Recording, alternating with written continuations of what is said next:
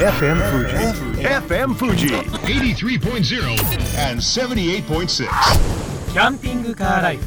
この番組はキャンピングカーのミスティックの提供でお送りします。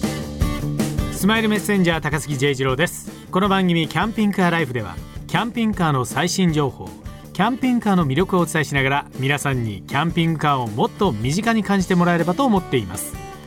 さて今日もスタジオにはキャンピングカーの製造販売の総合メーカーミスティックの代表取締役佐藤社長にお越しいただいています。佐藤社長、今回もよろしくお願いします。はい、佐藤です。お願いします。さて新型コロナウイルスの影響でこれまで当たり前とされてきた習慣が今では新しい生活様式に取って代わられています。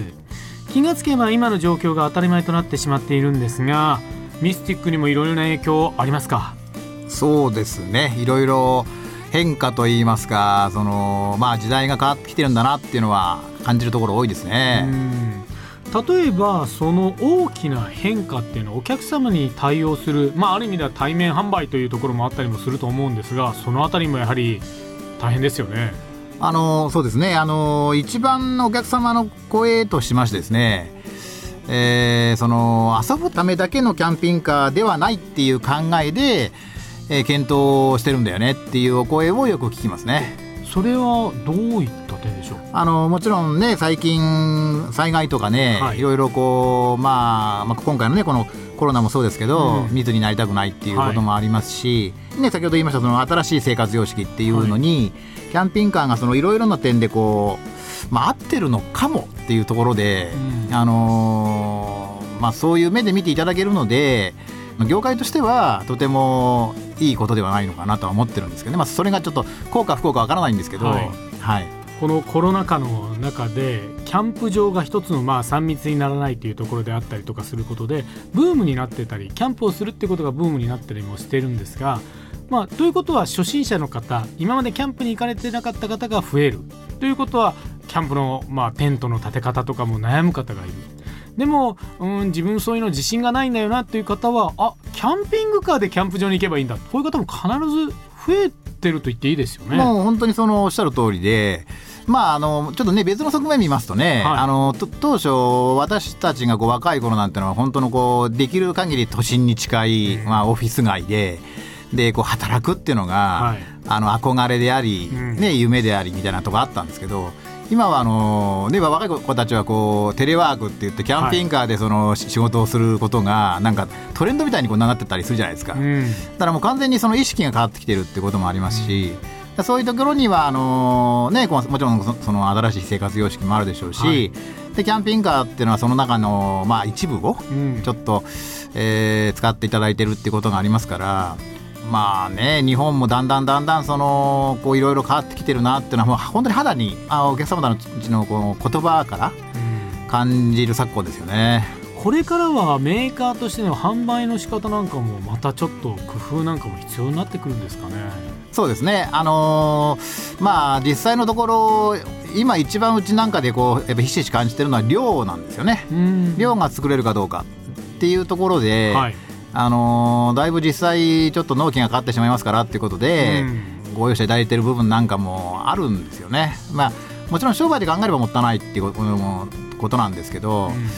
ただ元々の私のポリシーといいますか、っていうのがやはり一台一台気持ち入れて作って、でお渡しして喜んだ顔を見ていただきたいっていうのが一番なんで、ちょっと難しいところですよね。需要は増えている、でも量は作れない、でも、できる限りその皆さんのね数を笑顔を見せていただきたいっていう思う気持ちが本当に交錯してましてですね、さあどうしたらいいんだみたいなのはありますけどね。僕らの目から見るとミスティックっていうのはなんか職人集団の集まりみたいな感じのところがあるかなと思うんですね。ドーンとたくさんの台数を作るっていうのじゃなくて、一台一台に本当に手間暇かけてお客様のユーザーの意見を聞きながら作り上げて、でまたお客様の元に届けたらそれで終わりじゃなくて、その後も長いお付き合いをして、ここはこんな変更ができますよなんていうのができてるんじゃないのかななんて思ったりもしますけどね。そうですね、私がほぼね一人でやったようなところは、それの一番のコミュニケーションが電話だったんですけど、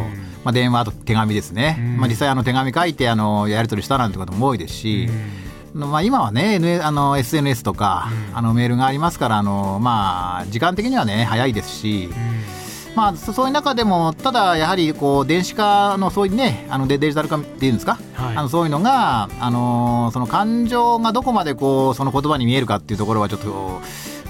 なんかちょっと違うなってところは感じるところありまして、まあ、できる限りこう言葉と言葉でねお話できたらいいなと思ってるようなところありますんで、私の代は相変わらずね、今ジョーさんおっしゃったようにその職人がこう一生懸命作っていただいて、その笑顔をお客様が見せていただいてっていうの、それで終わっちゃうのかなって気がしますけどね。ただその見せ方っていうところでは、例えば本当に携帯とかで、まあ、今作ってる工程こんな感じなんですよみたいな感じで見せたりすることもあったりすると思いますし、そういう意味では昔よりもこう見せ方ってお客様に途中経過の報告の仕方なんかも変わってきてたりするんでしょうね。本当そうなんですよ。で途中こう見ていただいたり、あと例えば渡した後に写真ですね、はい、写真をメールで送っていただいて、ここがこうなんだけどどうしたらいいかななんていうのはすごいこうタイムリーで楽なんですよ。で今ねその LINE とかありますんで、それでこうすぐ写して会話しながらね、見れますんで、ここお客様の方がここってもうちょっと見せてもらえませんって、見せますよそう、まあ、販売の方でもそうですし、その後のメンテナンスもそうなんで、その辺は便利になったなってのは思ってますけどね。本当にそういう意味ではどんどんいろんなところが変わって、売り方、それからユーザーの方に届け方っていうのも変わってきてるんですね。そうですね。でこれがもっともっとさらに便利になっていくってどうなっていくんだろうって想像つかないですけどね。ただやはり変わってはいけないことっていうのは、やはり社長のところでは職人の、まあ、一つの手作りっていうところはこだわって、まあそうですね、まあ、できる限りもちろんそのクオリティは均一化して、ですが一台一台その どんな感じで作ったっていうことが、まあ後で思い浮かべられるような気持ちを込めてこう作っていきたいですよね。今日も社長どうもありがとうございました。はい、ありがとうございました。